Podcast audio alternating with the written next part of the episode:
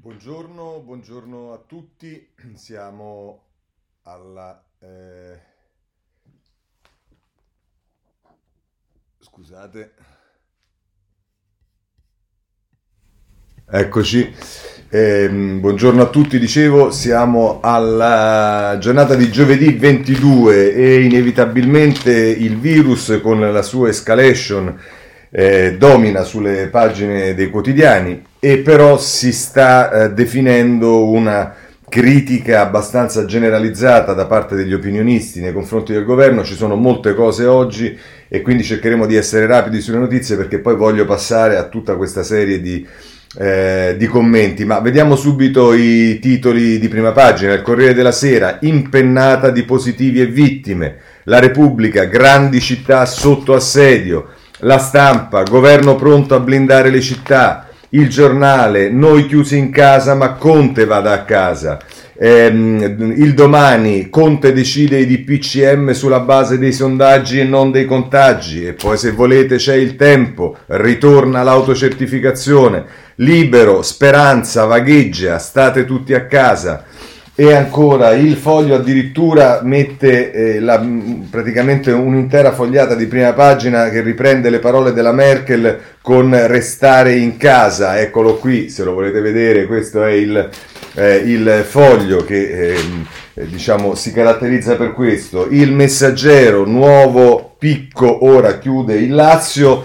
Ehm, eh, il, l'avvenire, l'allarme e la risposta. Insomma, questo è il quadro, ma a questo punto, come di consueto, vediamo subito i dati, li vediamo dalla pagina 2 del Corriere della Sera. Crescono i positivi, più 15.199, nuova stretta delle regioni, continua a salire anche il numero dei morti, 127, record di tamponi che ieri se non sbaglio sono stati eh, oltre 177.000, eh, coprifuoco pure in Lazio, la Sardegna pronta a chiudere porti e aeroporti, questo è il quadro che ci fa il Corriere della Sera. Ma eh, io direi che eh, possiamo vedere subito, partendo questa volta, saranno le città, sono le città quelle eh, diciamo che eh, sono più a rischio e lo vediamo da Repubblica a pagina 3. Ehm, il governo alza l'argine, coprifuoco anticipato e stretta sugli studenti, preoccupano Napoli, Milano, Roma e Genova. La soglia paura, 20.000 casi. Conte valuta un lockdown che escluda soltanto chi va a scuola e al lavoro, così eh, la mette la Repubblica, ma anche la stampa, per esempio, eh, nella mh, pagina 3, anch'essa eh, si occupa in questo caso del eh, problema per le città, nella polemica che c'è stata con il governo per bloccare la Movida, più agenti non ci sono, scontro sindaci Viminale sui controlli alla Movida, i primi cittadini chiedono supporto, ma arriva lo stop della Morgese, questo è il retroscena di cui ci parla Francesco Grignetti sulla stampa a pagina, eh, a pagina 3. Eh, ancora, eh, se volete un quadro di qual è la situazione delle città, potete andare anche sul giornale, due pagine dedica successive alla prima. Milano esplode, capitale del virus, ieri 1858 contagi, il coprifuoco al via solo da destra e forse eh, da stasera e forse non basta. Eh, da oggi l'ordinanza che chiude tutta la Lombardia nella notte, ma per i CTS a novembre 6.000 ricoverati e 800 terapie intensive, così si studiano misure più severe. E poi a pagina 3 c'è Francesca Angeli che dice un focolaio Covid anche al sacco, Galli ai cittadini, non venite da noi. Eh, questo è, è diciamo, l'impostazione che dà il giornale, ma direi che l'impostazione è abbastanza neutra rispetto a... Ehm, a tutti i, eh, diciamo, i, i, giornali rispetto alla situazione delle città. E poi c'è ehm, il, il, tempo che eh, in eh, prima pagina eh, titola Ritorna l'autocertificazione, questa è l'ultima notte libera, da domani tutti Cenerentola, alle 23.59 si deve essere a casa, nuova ordinanza per il Lazio, anche qui scatterà il coprifuoco dopo, dopo Campania e Lombardia, insomma il ritorno della dell'autocertificazione non c'è dubbio che il tempo azzecca un, una delle cose che sicuramente durante il lockdown ci ha fatto impazzire perché ogni volta che c'era un'autocertificazione, poi come ricorda il tempo, e se non sbaglio è Franco Bechis, dopo uh, due giorni cambiava una virgola e bisognava ristampare le certificazioni, l'autocertificazione, insomma è stato veramente un incubo. Ma eh, se poi ci spostiamo dalle eh, regioni, eh, scusate, dalle città alle regioni, eh, vediamo che la situazione non cambia perché eh, la, il Corriere della Sera pagina 5 ci dice Lombardia nei licei lezioni a distanza, stasera il coprifuoco, ecco le regole, mossa della regione, didattica online al via da lunedì, weekend i negozi sopra i 250 metri quadri esclusi dalla chiusura. Vediamo la pagina 6, la rabbia dei presidi, qui si sta più legati al tema della scuola, è una sconfitta, il passo indietro dopo mesi di preparativi nelle classi e i sindacati dicono misura inutile, i contagi avvengono altrove. E anche qui, come vedete, la discussione, questo è il paese della eh, discussione dove c'è, c'è, qualcuno che dice una cosa e subito dopo qualcuno che ne dice un'altra, ma ehm, anche a pagina 8 il Corriere della Sera parla di oltre 2300 in terapia intensiva, ecco la soglia per il lockdown. E, e ehm, parlando della Lombardia dice con questo scenario scatterebbe la chiusura di ciò che non è essenziale e il divieto di spostamento tra le regioni così come è accaduto a marzo mi pare che adesso stiamo intorno ai 1000 in terapia intensiva quindi eh, diciamo siamo eh, quasi alla eh, metà. Se volete anche sul tema delle regioni, ehm, ci sta eh, riferita alla, eh, al Lazio, che è quella che sembra dopo la campagna eh, procedere rapidamente verso quella direzione, potete andare sulla Repubblica, pagina 4, dice a Roma le elezioni torneranno online, la regione apre i tamponi privati, capitale in sofferenza, quasi quintuplicati rispetto alla fase 1, si alzano le soglie della didattica a distanza, almeno il 50% per le scuole superiori e il 75% per le università. La svolta sugli esami decisa per accorciare le lunghe file ai drive-in. E poi c'è un'intervista nel taglio basso all'assessore alla sanità D'Amato, se continua così reggiamo un mese, testa a pagamento, tetto a 600 euro. Insomma, c'è un quadro eh, generale, se volete poi c'è anche... Eh, c'è anche Zaia che per quanto riguarda il Veneto eh, cerca di evitare di arrivare a questa decisione che riguarda altre regioni e tra cui la Lombardia che è pure diciamo, guidata da un eh, governatore di centrodestra, ho pronti 10 centri Covid, nuove restrizioni, decidono i parametri, Zaia, il colpo ci sarà, io sulle misure seguo il DPCM. Questo è eh, il quadro. Più in generale, eh, un, riguardo a tutte le regioni, vi segnalo dal messaggero a pagina 3 eh, che c'è eh, la babele delle regioni. Eh, Piemonte niente megastore, Sardegna mini lockdown, Liguria, Genova stop alle 21, Lazio coprifuoco fino alle 5 del mattino, alle superiori teledidattica al 50%, Veneto, Emilia Romagna nuove, nuove restrizioni, Campania, province chiuse. Insomma, vedete che il eh, diciamo, trasferimento delle decisioni sostanzialmente anche voluto dal governo eh, alle regioni sta portando a decisioni a macchia di leopardo che forse sono anche eh, diciamo, eh, comprensibili a seconda diciamo, della diffusione del virus regione per regione, ma sicuramente eh, disorientano il cittadino, inevitabile. Eh, le criticità, eh, insomma, le criticità sono su diversi fronti. Se andiamo sul Corriere della Sera, vediamo a pagina 8. Ehm, a pagina ehm,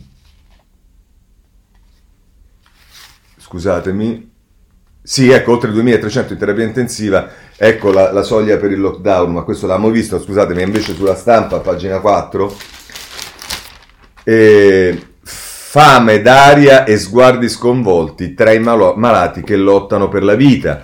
Nella terapia intensiva dell'ospedale di Padova, dove medici e infermieri sfidano l'emergenza, l'inverno sarà impegnativo e gli ospedali sono sicuramente... Eh, diciamo mh, al centro dell'attenzione perché sono cose più, defi- più, di- più difficili da gestire. E così Massimo Antonelli, che è il direttore del reparto di terapia intensiva al Gemellis, eh, a pagina 5, intervistato da Paolo Russo, eh, dice virus più veloce, più veloce delle decisioni politiche, in corsia l'organico resta insufficiente, usiamo gli hotel per chi ha sintomi lievi e dice le nuove assunzioni sono servite solo a rimpiazzare chi è andato in pensione, bisogna creare delle zone rosse nelle grandi città dove c'è elevata mobilità sociale, il contagio avviene soprattutto in famiglia, sui mezzi di trasporto e dove ci sono aggregazioni. E questo diciamo è una valutazione. Poi come vedete e come avete visto in questi giorni ognuno eh, mi riferisco agli esperti e agli scienziati, individua eh, un luogo e una situazione nella quale si sviluppa il, il contagio eh, ben diverso diciamo da quello che dice qualcun altro. Eh, senza tenere il distanziamento si rischia il contagio e anche indossando la, mar- la mascherina. E questo ci hanno detto fino a ieri che invece la mascherina era una cosa fondamentale. Insomma, eh, prendiamo il domani che a pagina 3 sì, il domani è, è, sempre attento in particolare alle RSA, via dicendo, ma qui dice pandemia, è Lisa di Giuseppe, nei reparti Covid manca il personale, dove sono finiti i 24.000 assunti? Le terapie intensive hanno bisogno di anestesisti, è un problema cronico aggravato dalla burocrazia. 14.000 specializza- specializzandi sono a casa. Eh, vedete, vedete, quali sono, che sono soprattutto ovviamente all'interno degli ospedali, le criticità che eh, si manifestano. Ehm, eh, libero eh, appunto come il tempo a pagina 2 a proposito di criticità ci parla del, per l'appunto delle certificazioni, coprifuoco in tre regioni a scuola, di, il ritorno delle autocertificazioni, quindi il ritorno dell'incubo, ma questo l'abbiamo eh, sostanzialmente già visto. E, ehm, e poi se ehm, per chiudere possiamo andare sul messaggero a pagina 6 eh, che Parla degli anziani, l'altra faccia del Covid, 6 su 10 si isolano il muro degli anziani per paura di morire soli. In un sondaggio l'angoscia degli over 65 le carenze del sistema di assistenza, il 33% non riesce a contattare il medico e il geriatra, la salvezza è lo smartphone.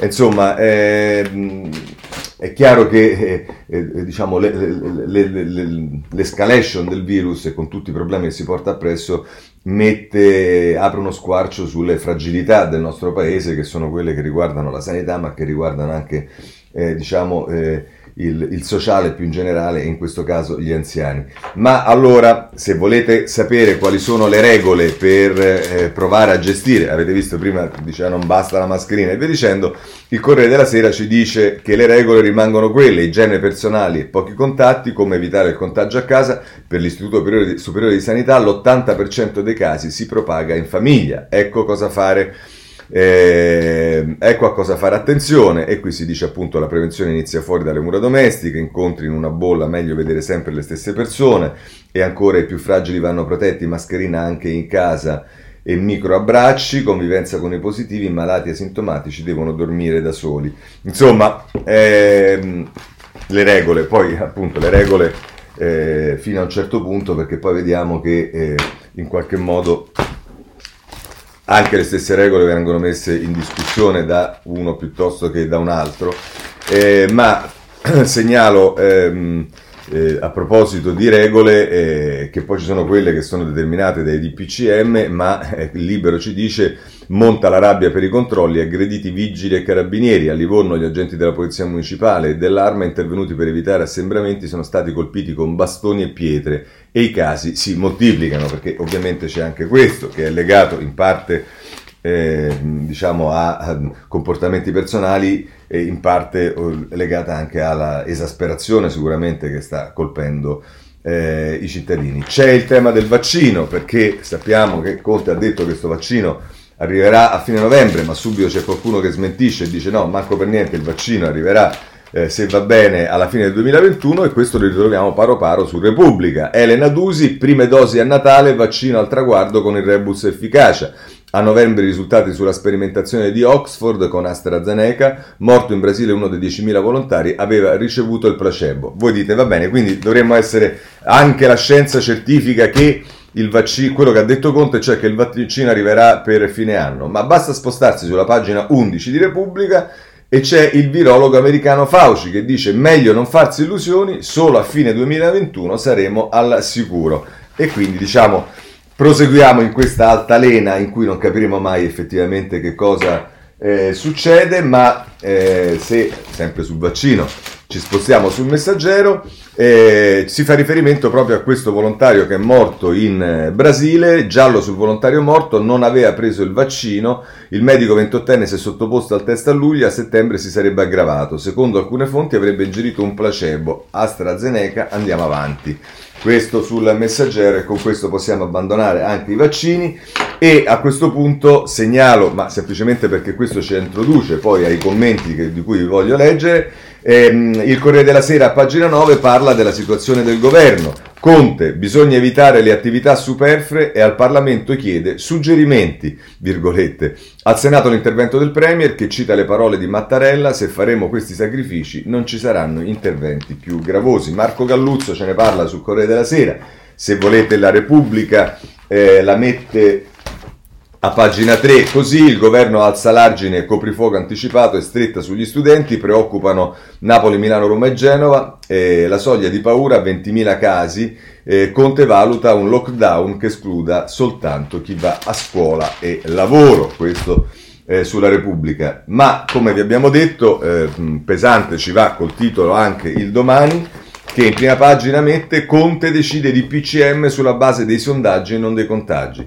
L'impennata dei casi positivi pia- spiazza Palazzo Chigi che però si preoccupa solo di rivendicare il gradimento personale del Premier. L'ultima rivelazione prima del decreto inutile di domenica. E Giulia Merlo si posiziona, lo vedremo anche con eh, il direttore, di cui leggeremo l'editoriale tra poco, eh, in un modo molto critico nei confronti del eh, governo. Bene, ma allora passerei subito ai commenti, cominciando a leggere integralmente perché secondo me oggi è l'editoriale di riferimento, eh, l'editoriale di Sabino Cassese sul Corriere della Sera, il quale, sotto il titolo Un sistema debole, la mette così. Anche il nostro sistema politico-amministrativo, messo sotto stress, ha la febbre.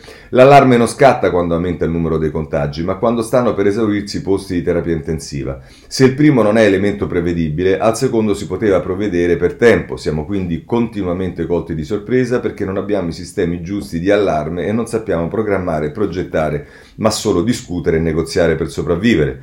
Ci compiacciamo tutti di aver messo in sicurezza, grazie allo smart working, dipendenti pubblici e privati di grandi servizi, senza capire che, risolto un problema, ne abbiamo creati due. Se il custode del museo sceglie il telelavoro, il museo chiude e gli utenti rimangono senza un servizio. Se la massa degli impiegati pubblici e privati non va più nei posti di lavoro, intorno ai quali con il tempo sono cresciuti i servizi, tavole calde, cartolerie, ristoranti, palestre, negozi di abbigliamento, bisognerà darsi carico di un'enorme diversa dislocazione di attività, interessi, sedi. E rimane la domanda, perché i ragazzi a scuola e i genitori a casa? Questa è la seconda debolezza del nostro sistema, l'incapacità di cogliere per tempo i problemi sociali che forme nuove di lavoro possono produrre. Prosegue a pagina 30, Cassese. E dice, terzo fattore di debolezza, eh, insufficiente dialettica tra governo e opposizione in Parlamento trasforma il dialogo tra le forze politiche in scontro istituzionale tra regioni e governo centrale. Quel che non si dicono governo e opposizioni e in Parlamento se lo dicono le 14 regioni controllate dal centro-destra e il governo centrale. Da questo consegue che quello che sarebbe un fisiologico processo di contrapposizione, accordo, compromesso, scontro tra i partiti diventa un conflitto tra enti pubblici, Stato e Regioni che, la, che, trasfor- che frastorna la collettività. La polarizzazione politica trascina la conflittualità istituzionale. Assistiamo quindi in una nuova mutazione. Prima i partiti avevano contribuito allo sfaldamento delle istituzioni di cui si erano impossessati, poi è sopraggiunto lo sfarinamento dei partiti. Ora questi si sono tramutati in istituzioni e tensioni politiche si mescolano a tensioni istituzionali. Come spiegare altrimenti che le regioni richiedono più poteri mentre i comuni li rifuggono? Il luogo che sarebbe preposto allo svolgimento della competizione tra maggioranza e opposizione, il Parlamento, intanto rifiuta di prendere atto della situazione e di ammettere il voto da remoto, riducendosi all'impotenza e facendosi svuotare dal governo. Quarto fattore di debolezza, il governo. Questo è in piedi non per realizzare un programma, ma per impedire il formarsi di un altro esecutivo. Non è un governo precario, è la precarietà al governo. Segue prassi negoziatorie, ma senza obiettivi, se non la mera sopravvivenza. Alterna blandizie rassicuranti, eh, blandizie a rassicuranti minacce. Non manderemo la polizia nelle abitazioni private, Giuseppe Conte, 14 ottobre 2020. Tratta l'opposizione come un governo straniero al quale si usa mandare dichiarazioni di guerra un'ora prima di inviare le truppe più all'interno, anche per rimediare all'inadeguatezza di ministri e ministeri, cerca di concentrare le decisioni specialmente in materia economica e di affari esteri, tanto più che bisogna gestire 200 miliardi. All'esterno cerca di supplire al dilettantismo con la loquacità, come ha osservato in un libro appena pubblicato Paolo Armaroli, la carenza di autentica collegialità di governo, il Consiglio dei Ministri ratifica decisioni prese dai capi delegazione e dal Presidente, lascia i ministri senza la direzione della politica generale che è richiesta dalla Costituzione e i ministri sono lasciati soli a interpretare il proprio ruolo.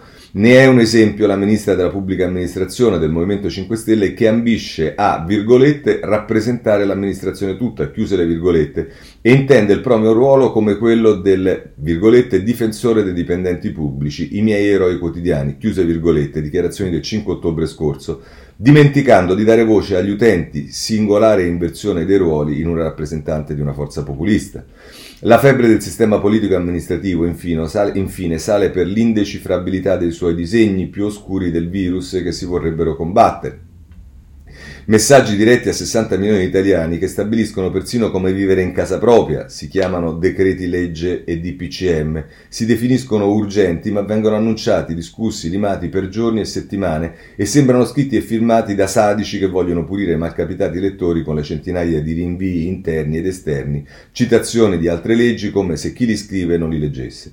In queste condizioni possiamo nutrire un ragionevole dubbio sul buono stato di salute del nostro sistema politico istituzionale? E insomma, la mette così, la mette così Cassese, l'abbiamo letto tutto perché certamente eh, è un tema del quale si deve, eh, si deve discutere e eh, a proposito diciamo di eh, prese di posizione voglio eh, passare a ehm, Rizzo sulla Repubblica, pagina 32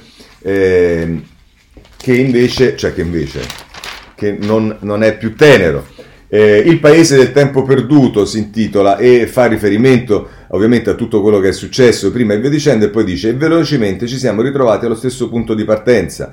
Hanno ragione quanti sostengono che in questa circostanza conta soprattutto il senso di responsabilità degli individui, come è pure vero che la situazione attuale è molto diversa da quella di marzo, anche se malaguratamente riemergono gli stessi vizi che l'esperienza dei mesi passati avrebbe dovuto far sparire, Pezzi di Stato che vanno ognuno per conto proprio, con annunci che gettano la gente nel panico prima di essere smentiti e poi invece riproposti.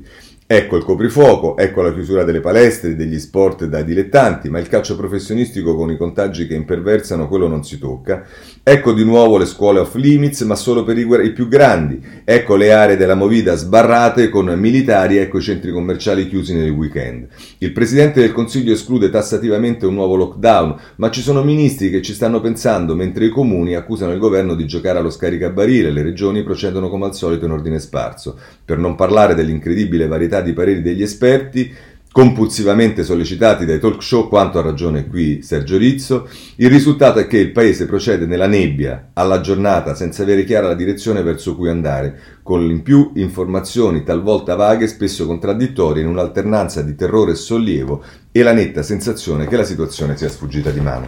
Vedete come diciamo, le critiche crescono di giorno in giorno eh, sui giornali, abbiamo visto Rizzo, ma adesso possiamo vedere anche eh, ehm, ehm, folli eh, sul, ehm, su, sulla Repubblica a pagina, 3, ah, scusate, a pagina 32, eh, lo vediamo subito. E Folli eh, fa un riferimento alla situazione politica, perché come noto il punto si concentra soprattutto sulla Analisi politica, un passo dopo l'altro, scrive Folli, si sta rinchiudendo. Non proprio come in marzo, almeno non ancora, ma con la stessa angoscia circa il prossimo futuro. Come in primavera, peraltro, persiste la sensazione che pochi tra chi governa ai vari livelli, al centro e nelle regioni, sappiano esattamente cosa fare e come farlo. Quando il consulente numero uno del Ministero della Salute, Ricciardi, afferma che siamo come nella Venezia del 1400 nonostante la tecnologia, il suo messaggio non suona molto rassicurante. In tutto questo il Premier Conte ormai ormai è chiaro, ha scelto per sé una linea prudente e astuta. Anziché passare per l'uomo che mette sotto chiave tutto il paese come l'altra volta, lascia solo alle regioni, eh, lascia, solo, lascia che siano le regioni a sbrigarsela. Per quanto lo riguarda, tiene a dimostrare di non essere impreparato di fronte alla seconda ondata e snocciola dati cifre eh, e cifre al riguardo. Non è chiaro se questa linea potrà essere efficace a lungo andare, specie sul punto eh, di fondo che sta a cuore al Presidente del Consiglio, garantire la propria personale popolarità ed evitare che si verifichi il fenomeno opposto rispetto a marzo-aprile, cioè quando si gonfiava nei sondaggi. Questo tra l'altro è ri, eh, eh, folli sulla eh, Repubblica, ma eh, se vogliamo vedere a proposito di critici, e vedete che sono critici quelli che non sono ostili per preconcetto al governo, ma eh, la situazione ehm, eh, eh, per quanto riguarda poi il giornale opposizione peggiora. Dice, eh, tra l'altro, ehm, Sallusti sul giornale, dice, sia chiaro, nessuno pensa che la pandemia sia colpa di Conte, ma la sua gestione traballante e ondivoca sì. E ora pure la fuga del governo che con l'ultimo eh, decreto ha lasciato regioni e sindaci senza ordini. Fate un po' quello che volete, è il senso. È il senso. Alla peggio vedetevela con le prefetture. Anche i partiti che compongono la maggioranza sono in stato confusionale e bipolare. Roma, a Roma predicano concordia con le opposizioni per senso di responsabilità, nelle regioni guidate dal centrodestra appai applicano un'opposizione violenta e demagogica. Se non è un nuovo 8 settembre, quello del 43 con il re in fuga da Roma e l'esercito senza ordine allo sbando, poco ci manca. Se ne è accorto anche una vecchia volpe della politica, Pier Ferdinando Casini, che ieri intervenendo in Senato ha fatto un appello, se non ora quando, per un patto di consultazione permanente tra maggioranza e opposizione.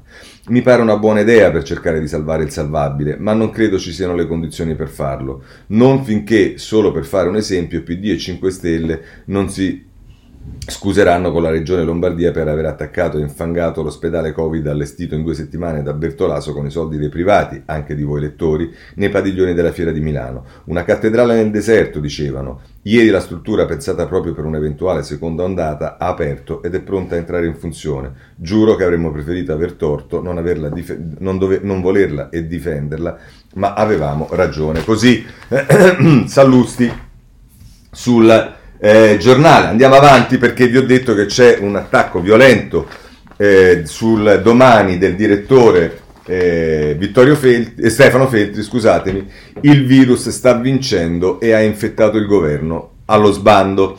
E scrive Feltri, l'incompetenza è sempre pericolosa, l'incompetenza mista ad arroganza durante una pandemia è letale. Non si tratta di avere Giuseppe Conte in simpatia o in antipatia, di essere di destra o di sinistra.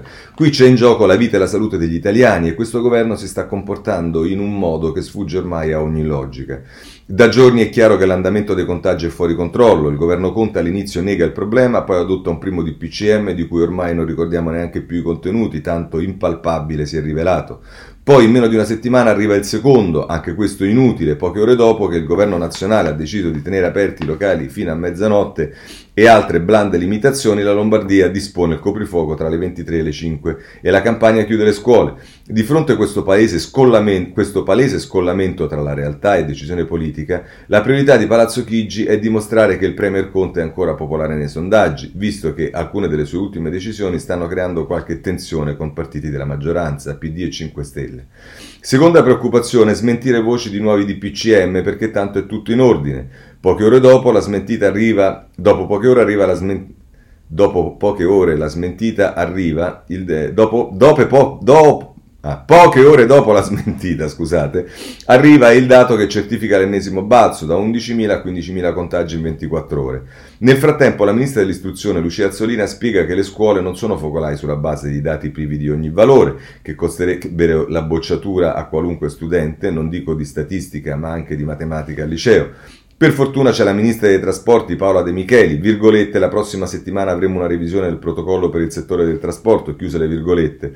Ora sì che ci sentiamo sicuri. Otto mesi dopo aver capito che i mezzi pubblici durante la pandemia sono un problema e una fonte di contagio, e adesso avviano la revisione del protocollo. Roberto Gualtieri, ministro dell'economia, è una figura ormai indecifrabile nel pieno di questo disastro. Dice che se riusciremo a contenere la ripresa delle infezioni da Covid-19 con misure selettive, sono fiducioso che i risultati del 2020-2021 non saranno lontani, spero migliori da quanto previsto per il 2021. Beato lui che vive con tanto ottimismo e serenità, che dice che il MES non serve perché siamo pieni di soldi, ma non di idee su come spenderli, pare.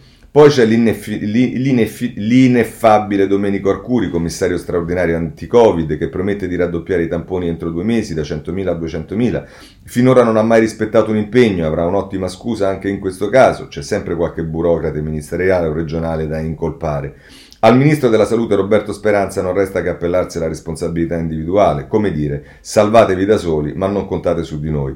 Il comitato tecnico scientifico non è più disposto a prendersi la responsabilità per le decisioni del governo e quindi offre solo vaghe indicazioni.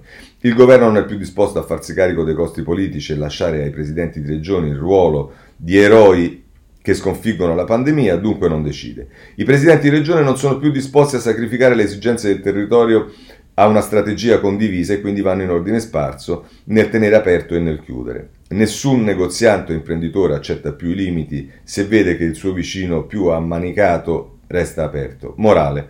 La pandemia non è più gestita da nessuno, difficile immaginare una dimostrazione più plateale, più pericolosa di fallimento. È insomma pesante, tra l'altro vedete questa storia delle, eh, de, de, diciamo che non c'è più, nessuno controlla più nulla che avete visto, l'ha detto prima Sallusti nel suo, editoriale, ne parla adesso Feltri, e poi c'è ehm, il tema che è più direttamente legato, eh, avete visto qui, insomma, tutti sono molto concentrati sul governo, c'è poi Ainis che si occupa del Parlamento e in particolare si occupa del famoso voto a distanza, e del Parlamento chiuso e parapim, parapum, parapà, andiamo a leggere una parte di questo articolo. Dice Ainis, domanda, toccando ferro e facendo gli scongiuri, e se mezzo governo finisse in quarantena, se si ammalassero centinaia di parlamentari, di consiglieri regionali e comunali, di membri delle corti superiori e delle autority, se insomma il contagio si estendesse fino a paralizzare le nostre istituzioni, Fin qui nessuno si è posto il problema, forse per scaramanzia, forse per miopia.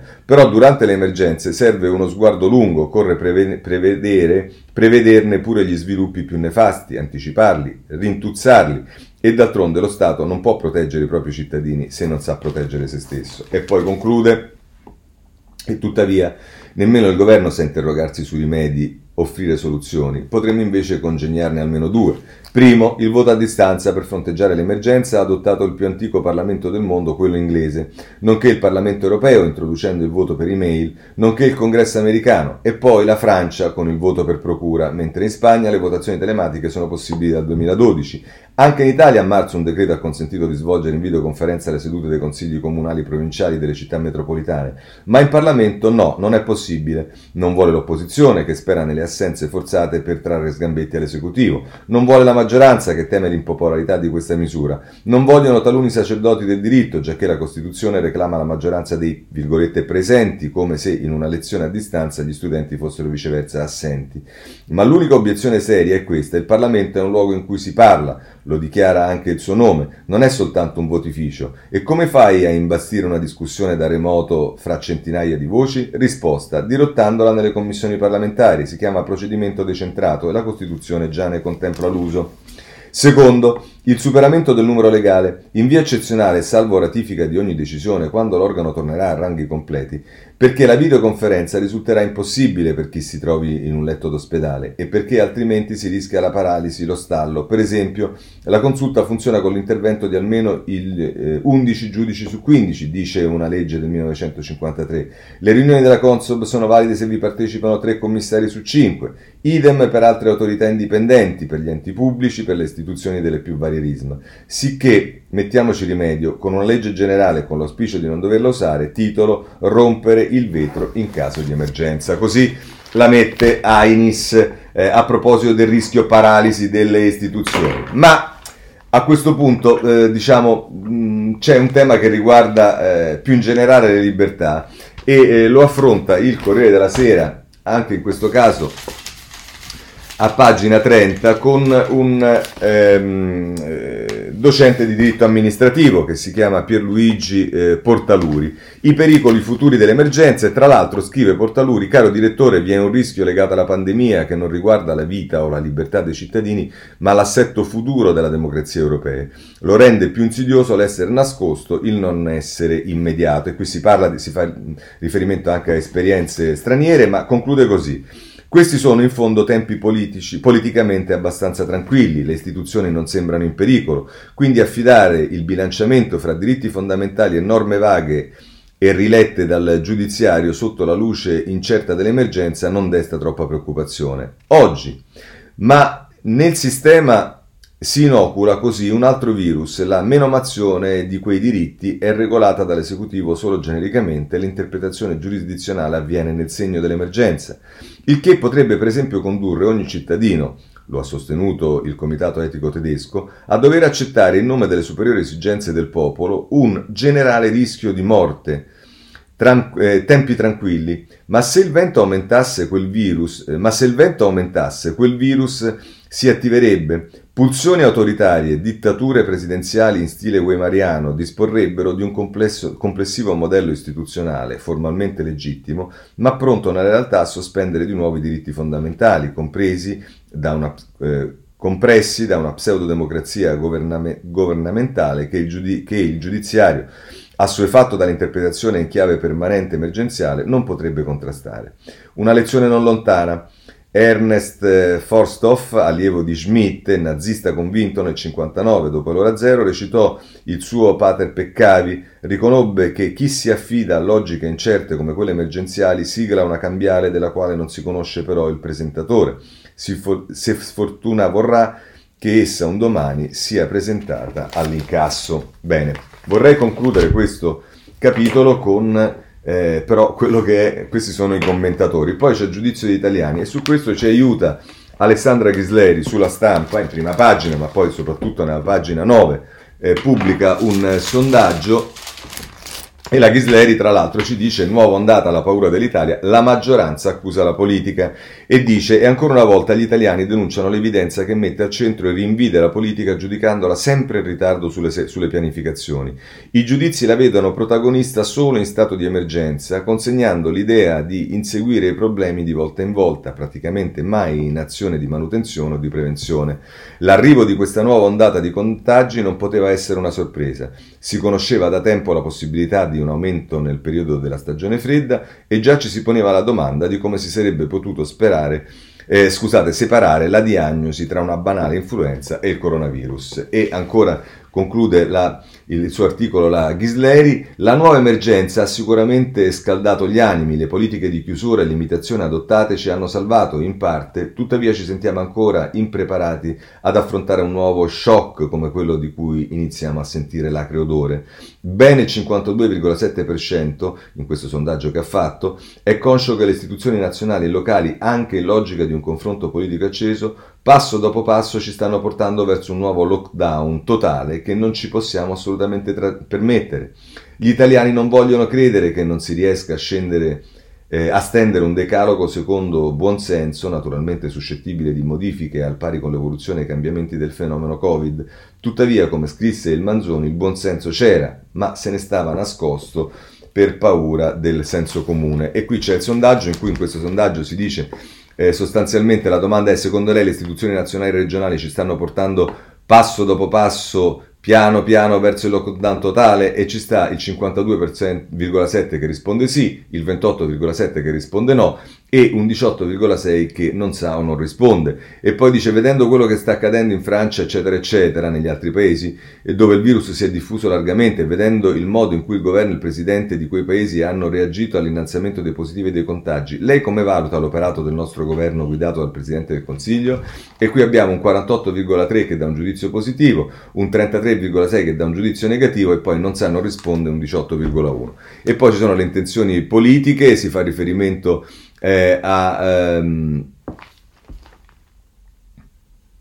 ehm, diciamo, al sondaggio fatto il 20 ottobre, Partito Democratico al 20%, eh, il Movimento 5 Stelle al 15,5%, Italia Viva al 3%, Sinistra Italiana ehm, l'EU eccetera eccetera stanno al 2,7 e l'area di governo sta al 41,2 invece la Lega al 24,7 Fratelli d'Italia della Meloni 14,7 Forza Italia di Berlusconi 6,2 altri di centrodestra 1,2 starebbero a 46,8 poi ci sarebbe Calenda al 3,9 eh, Bonino e Più Europa al 2-1, Federazione dei Verdi all'1-4, eh, altri e indecisi al 4-6 e l'astensione sarebbe del 29-2. Bene, questo è quello che eh, ci dice la Ghisleri e con questo possiamo anche concludere la parte che riguarda il virus, dedichiamoci rapidamente alla manovra economica, è la stampa, c'è poca roba oggi, ma insomma eh, la stampa è eh, nelle pagine 6 e 7 che se ne occupa, uno è il tema dei licenziamenti, braccio di ferro, governo, sindacati, proposta una nuova proroga fino al 31 gennaio, CGL, Cisle e Will dicono non basta, arriviamo al 21 marzo. E poi c'è un'intervista di Paolo Baroni invece sulla pagina 7 della stampa alla ministra della pubblica amministrazione eh, della funzione pubblica era una volta, vabbè insomma, la Dadone, lo sciopero è una scelta abnorme nel pubblico, bisogna essere agili. Dice la ministra della pubblica amministrazione serve come minimo il 50% di smart working, se le parti sociali sceglieranno la via della protesta se ne assumeranno la responsabilità davanti a un paese in crisi, insomma quasi un po' una minaccia questa della ministra Dadone che insomma giudicare uno sciopero, una misura abnorme, mi sembra un tantino, vedrete che questa cosa scatenerà, eh, come giusto che sia, eh, non poche polemiche, poi si può essere d'accordo o meno sugli scioperi che di, che di, tanto in tanto vengono fatti, ma giudicare abnorme eh, lo, lo sciopero mi sembra un'affermazione leggermente forte.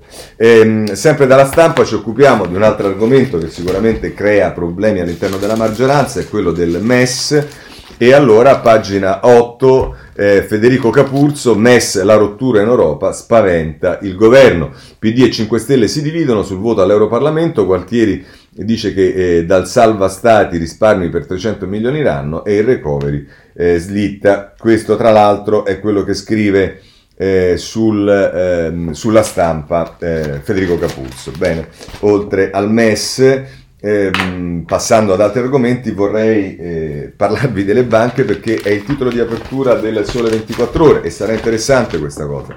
Banche nella trappola delle regole dell'Unione Europea. Da gennaio mix di norme esplosive sulle valutazioni nei bilanci dei crediti. Gli istituti in pressing per richiedere meno vincoli, ma in Europa c'è chi frena. Dice un incrocio pericoloso di regole europee attende le banche italiane. A gennaio scattano infatti eh, nuove regole, eh, EBA sulla soglia di sconfinamento e sui tempi per le svalutazioni dei crediti condizionati di, eh, in condizioni di criticità. L'ABI chiede al governo di intervenire con le autorità dell'Unione Europea per disinnescare un mix potenzialmente esplosivo, ma alcuni Stati membri richiamano l'Italia alla riforma della giustizia civile per accelerare l'escussione delle garanzie. Insomma, è un tema che eh, vedrete ci troveremo eh, nei prossimi giorni. Eh, per quanto riguarda la scuola vorrei segnalarvi sul tempo a pagina 6, l'abbiamo visto nel capitolo delle criticità prima, ma qui c'è una pagina dedicata alla Azzolina dal, e ai concorsi soprattutto dal tempo. Azzolina blinda il concorsone, nonostante le barricate di PD e sindacati prende il via oggi la competizione per 32.000 posti da insegnante. Oltre 64.000 candidati saranno massimo in 10 per aula, tutti con mascherine, idem dice si rischia una bomba epidemiologica e vedremo che cosa succede perché certo che se con queste misure che si stanno prendendo, restrizioni e via dicendo, e poi scoppia eh, qualcosa di serio in questa occasione sarà un problema non da poco. Insomma, la giornata di oggi però, dopo la pandemia, dopo i problemi politici e via dicendo, in realtà è il Papa, il Papa che eh, prende una evidente posizione a difesa delle eh, unioni civili e lo fa mh, in un documentario che è stato presentato ieri, ce ne dà notizia al Corriere della Sera, pagina 14, la nuova linea del Papa sui gay. Mi batto per le unioni civili. Le parole storiche, tutti hanno diritto a una famiglia, Salvini, non ci vadano di mezzo i bambini. E, e, dice Città del Vaticano, ciò che dobbiamo creare è una legge sulle unioni civili. In questo modo le persone omosessuali godrebbero di una copertura legale. Io mi sono battuto per questo. Le parole del Papa ieri hanno fatto il giro del mondo in pochi minuti, più rapide della conferma che l'accordo tra Santa Sede e Cina sulla nomina dei vescovi sarà rinnovato da oggi per altri due anni. È Gian Guido Vecchi, il vaticanista del Corriere della Sera, che eh, scrive e non c'è dubbio che eh, sono parole importanti e giustamente ieri molti di Italia Viva, a cominciare da Maria Elena Boschi che se ne è occupata direttamente, ma tanti altri, Ettore Rosato, mm, Faraone, insomma hanno messo in risalto eh, quanto diciamo, abbiamo dovuto patire quando il governo Renzi decise di eh, fare la legge sulle unioni civili anche dal mondo cattolico, quello che eh, i membri del Family Day, quello che ci dissero e via dicendo, ecco, a distanza di qualche anno queste parole sicuramente eh, mettono in evidenza quanto fosse giusta quella scelta perché lo Stato è laico e eh, deve decidere a prescindere da quelle che sono poi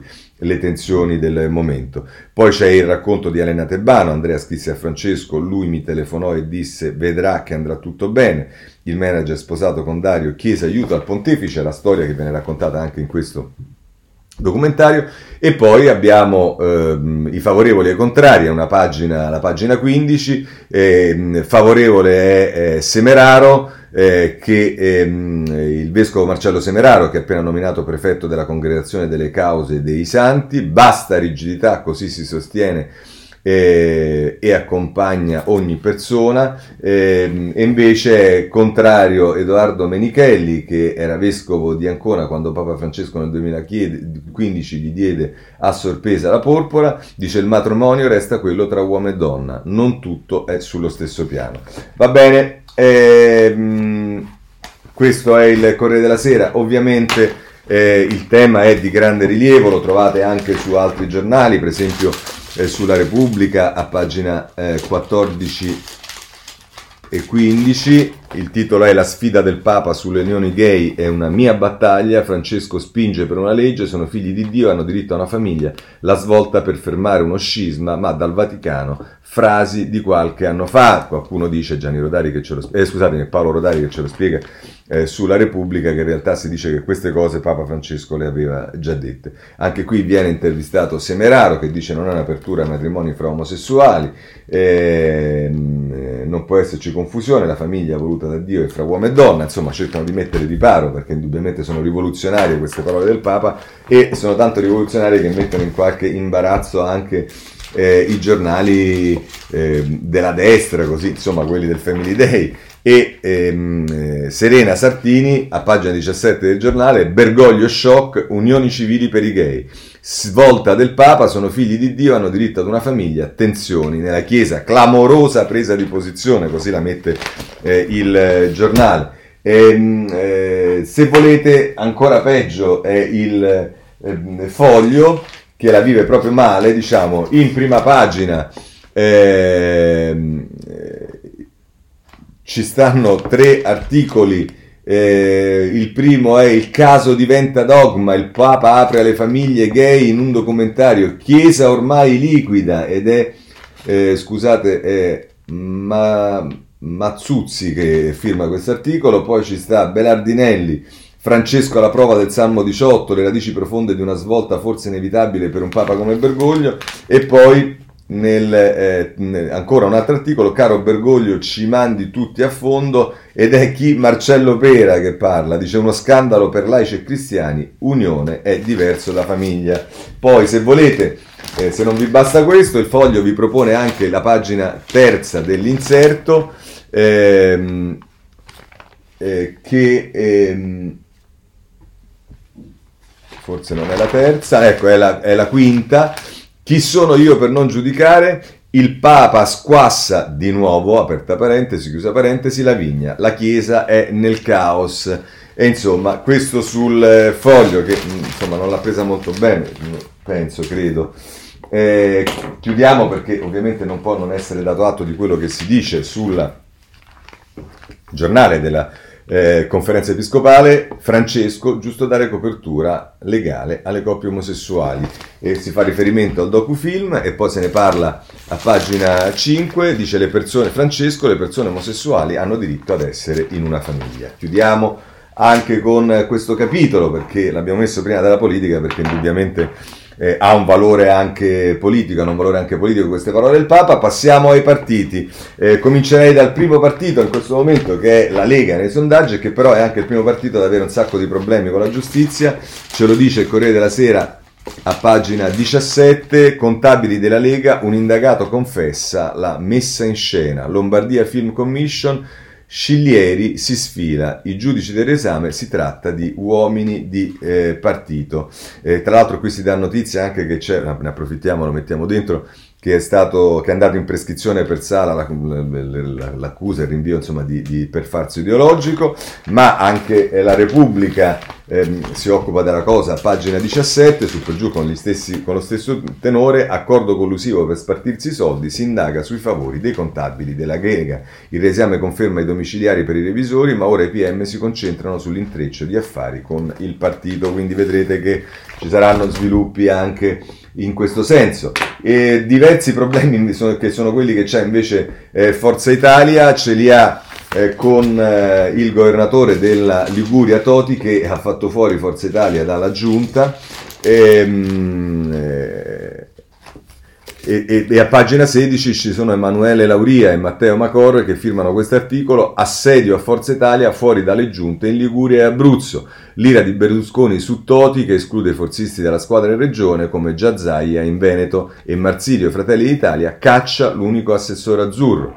Ehm, questo è quello che ci dice eh, la Repubblica, lo stesso tema, potete immaginare, eh, lo troviamo anche sui giornali della destra e mi pare che entrambi difendano abbastanza la posizione di Forza Italia, almeno nel titolo, perché a pagina 13 del giornale il titolo è questo, Toti taglia Forza Italia dalla giunta, la rabbia degli azzurri, in Liguria Forza Italia resta senza assessori, Mulè attacca, atto di arroganza politica.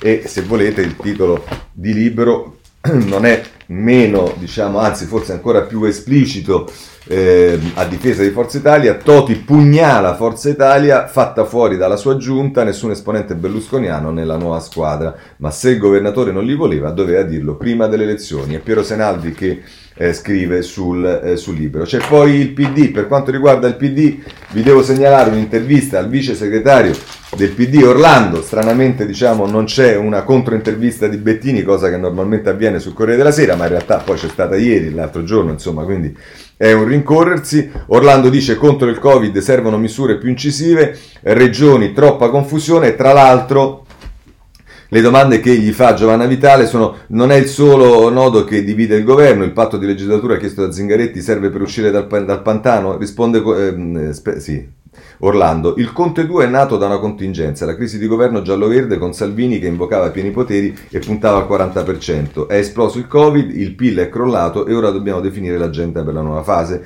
E la Vitale dice: è il preludio di un rimpasto? E la risposta di Orlando non è che è così questo si valuta dopo, quindi non dice no. Prima c'è da capire come adeguarsi sotto il profilo programmatico alle sfide poste dalla pandemia, come si ricostruiscono il paese e l'economia, come si, eh, si progetta la, trans, la transizione ecologica, si combatte la burocrazia, si riducono le disuguaglianze, si retribuisce la ricchezza. E aggiungo io, si esce da un eccesso di giustizialismo. Oh là, Orlando. E allora cominciamo Orlando a prendere una posizione sul tema della prescrizione, magari, dai visto che siete voi che avete difeso la posizione del Movimento 5 Stelle di buona fede. Ancora domanda, questo lo dico io ovviamente, domanda alla Vitale, va rafforzata anche la squadra e lei vuole tornare al governo? E qui anche è vago Orlando, non dice no, dice prima va rafforzata l'agenda, lo si chiama tagliando verifica, occorre prima una di diligence eh, delle cose eh, che stiamo facendo e di quelle ancora da fare. Zingaretti ha posto delle priorità non si parte da chi deve fare il ministro. Per quanto mi riguarda, come ho spiegato un anno fa, ritengo più utile restare al partito. Ah no, allora andiamo agli atto che lo dice. E poi dice, e Conte è indispensabile? E qui la risposta è decisa. Sì, è il punto di equilibrio di una costruzione che, che è stata difficilissima. Senza Conte non c'è questa maggioranza, insiste la Vitale? No. E senza questa maggioranza non c'è Conte, perciò abbiamo respinto il tentativo esperito durante l'estate per arrivare ad un governo di unità nazionale. Avevamo capito quali erano le finalità. Quali, dice la, la la Vitale, marginalizzare la politica e rimettere al centro un'impostazione tecnocratica che non credo abbia mai portato bene. Come ho detto, le scelte da fare sono tutte politiche ed è un'ironia della storia che a garantirle sia proprio Conte. Noi dobbiamo dargli una mano e lui si deve preoccupare di più della tenuta della maggioranza anche nei passaggi non strettamente legati alla gestione dell'emergenza. Lasciatemi chiosare che questo discorso del trionfo della politica, eh, diciamo sul piano formale potrebbe pure reggere, sul piano sostanziale, in tutta la fase che ha riguardato la pandemia, le decisioni da prendere, la politica ha quasi totalmente delegato a, non la chiamiamo tecnocrazia, chiamiamola scentocrazia, non so che cosa, ma comunque di, non è che si è assunta la responsabilità in tanti casi, ma ha sempre relegato a una, come dire, assorbimento eh, delle decisioni che venivano dai comitati tecnici e scientifici e compagnia bella. Ma vabbè, lasciamo perdere. Andiamo avanti perché le ultime domande sono interessanti. L'alleanza giallorossa si può riproporre alle prossime amministrative nelle grandi città? E sentite la risposta di Orlando. Le ultime elezioni hanno dimostrato che i due elettorati si possono sommare come per niente, cosa per niente scontata. E eh, vorrei dire Orlando sì, proprio come nella tua Liguria abbiamo visto come si sommano bene. E sottolineo, sia, con, o meglio con quali risultati. E sottolineo, siamo stati soltanto noi a lavorare per l'unità. Questo adesso suggerisce di provare a mettersi intorno a un tavolo, il che non implica che si arrivi ovunque ad un accordo, ma sarebbe sbagliato non verificarne la percorribilità. E la domanda finale non poteva non esserci su Roma.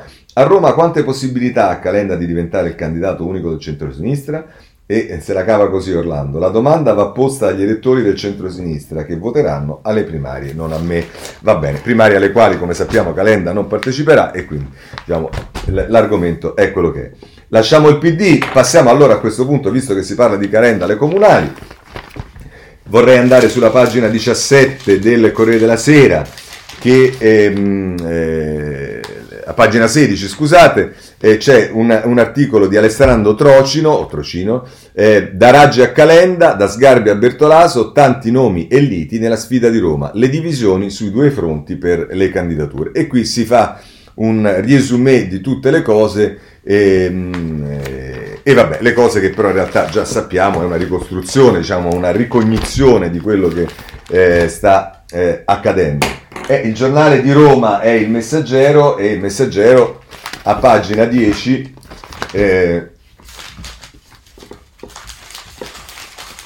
la mette così il PD al eh, al Premier aiutaci a sciogliere il nodo Raggi. Salvini apre a Bertolaso, la corsa per il Campidoglio, il retroscena di Mario Aiello, che sapete da giorni, anzi da settimane ormai si occupa in specifico di questa cosa, dice i Dem cercano un candidato comune con i grillini, divisi perdiamo tutti, spiraglio nel centrodestra, il capo della Lega, Guido, un esempio di efficienza. E quindi vedremo che cosa accade, ma insomma eh, adesso, come, eh, come, era facilmente immaginabile, il tema è come sistemare la Raggi. La Raggi che però ha un, eh, diciamo, uno sponsor, ha un, un grande estimatore, sembra da quello che ci dice il foglio in prima pagina, e che è il Papa. Al Papa piace la Raggi, e dice questa è una donna forte, virgolettato, questa è una donna forte e combattiva e ha anche un figlio bellissimo. Martedì pomeriggio il Papa ha presentato con queste parole Virginia Raggi al suo fratello Bartolomeo, patriarca di Costantinopoli. L'incontro è avvenuto in piazza del Campidoglio, sotto la lupa, davanti alla lunga scalinata dell'antica basilica di Santa Maria di Araceli, in Araceli. Parole piene di affetto e stima, quelle del pontefice nei confronti della sindaca Grillina, che hanno confermato ciò che tutti sanno in comune oltre Tevere, ma che, vista la solennità del contesto, hanno lasciato il segno. Bene, vedremo l'incidenza della stima del Papa nei confronti della Raggi. Lasciamo eh, però il tema delle comunali, ma rimanendo in casa Roma eh, con un argomento ben diverso, cioè i Casa Monica tutti i giornali ci danno la notizia che c'è stata un'operazione per cui eh, Champagne e Gomorra, vita da clan, Roma, nuovo blitz in una villa di Casamonica, ruspe in azione sulle casupole abusive date in affitto.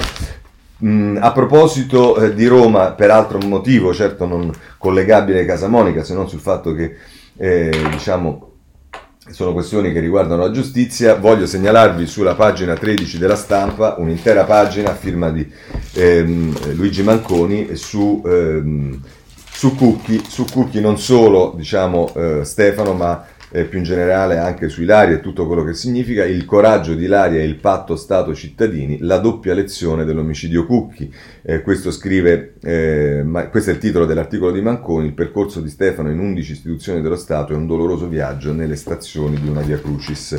Lo segnalo perché poi Luigi su queste cose è sempre particolarmente attento.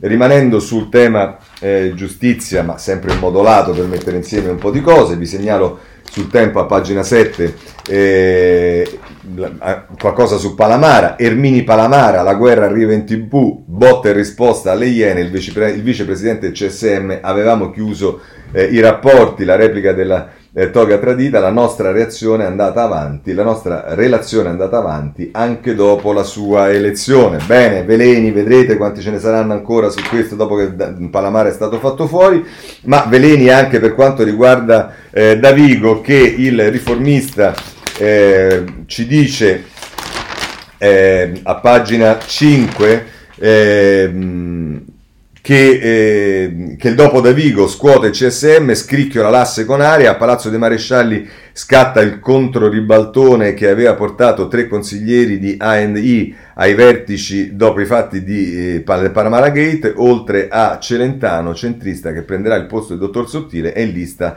d'attesa Grasso. Poi se volete, sempre per le scorie delle decisioni prese, e tra l'altro la notizia è che eh, Davigo ha fatto ricorso al TAR sulla sua esclusione dal CSM, ma poi c'è tutta Tiziana Maiolo che fa un ritratto di Di Matteo dalla fiducia al falso pentito fino alle pugnalate a Davigo e insomma questo se volete è sul riformista.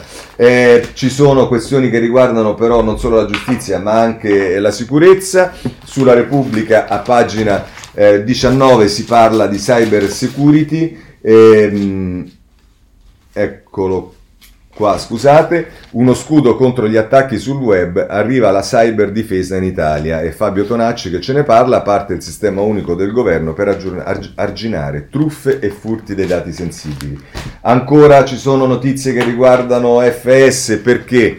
Perché ci dice eh, a pagina 27 Repubblica che si è mossa la finanza, la finanza alle ferrovie per appalti assicurati con maxi risarcimenti. E Maria Elena Vincenzi che eh, ce ne parla e vedrete che anche questo avrà degli sviluppi non solo sul piano giudiziario ma siccome abbiamo parlato di FS non possiamo parlare di, non parlare di Italo, Italo è, è in crisi, è in bolletta come si dice e quindi a pagina 22 della stampa leggiamo Italo non sopravvive senza fonti anti-Covid, lo Stato usi i nostri treni sul trasporto locale l'amministratore delegato di eh, Italo manca un decreto per ottenere una parte dell'1,2 miliardi per l'alta velocità, così siamo discriminati. Questa è la situazione di eh, Italo. Eh, se volete sapere che cosa succede su autostrade, mm, per il momento la questione è ferma, salvo la ministra De Micheli che, come vi avevo detto nei giorni scorsi, il domani ci è andato abbastanza pesante, e che reagisce. E allora Alfonso D'Antuono e Giorgio Meletti firmano un articolo ed è eh, nell'occhiello botta e risposta, De Micheli minaccia querele ma il regalo ai Benetton resta. L'avvocato della ministra contesta le notizie su come è stato definito il piano economico e finanziario di Aspi, non smentisce però che automobilisti e autotrasportatori, autotrasportatori verranno spolpati per garantire dividendi miliardari e vedremo se andrà avanti questa querela. Eh, se volete abbiamo anche oggi qualcosa su Ilva e, e lo leggiamo dal, dall'avvenire a pagina 21 che ci dice così ArcelorMittal è in blocco altre 13 settimane di cassa integrazione, la nuova compagnia societaria che vedrà l'ingresso dello Stato ancora non c'è e in attesa della definizione della trattativa con il governo l'azienda ha comunicato ai sindacati l'ennesimo ricorso agli ammortizzatori. Va bene, eh, chiudiamo con la politica estera, ci sono da segnalare per quanto riguarda gli Stati Uniti eh, due cose, eh, i guai che eh, ci sono per Trump perché eh, si sarebbe scoperto, è una rivelazione che ha fatto se non sbaglio il New York Times, ehm, eh, pagò più tasse in Cina che negli USA, i versamenti eh, del contribuente Trump, il New York Times scopre un conto nel paese asiatico, 188 mila dollari al fisco, ma non aprì mai un'attività. E poi però ci sta tutta la campagna elettorale, questa la trovate ovviamente su tutti i giornali, tra l'altro Giuseppe Sarcina, a pagina 19, dice eh, la scossa di Obama nella Filadelfia in coda per votare, l'ex presidente ha scelto la città democratica per appoggiare apertamente Biden e invitare i giovani a cambiare l'America, l'appello che eh, Obama fa ai giovani. E invece, sempre da Corriere della Sera, vi segnalo eh, quanto avvenuto in Nigeria, molto, molto pesante, molto grave, i colpi dell'esercito sui manifestanti, la protesta nigeriana diventa un massacro, 12 morti a Lagos, polizia sotto accusa da giorni. Bene. Con questo concludiamo la rassegna stampa, se volete ci sentiamo domani alla stessa ora e vi auguro una buona giornata.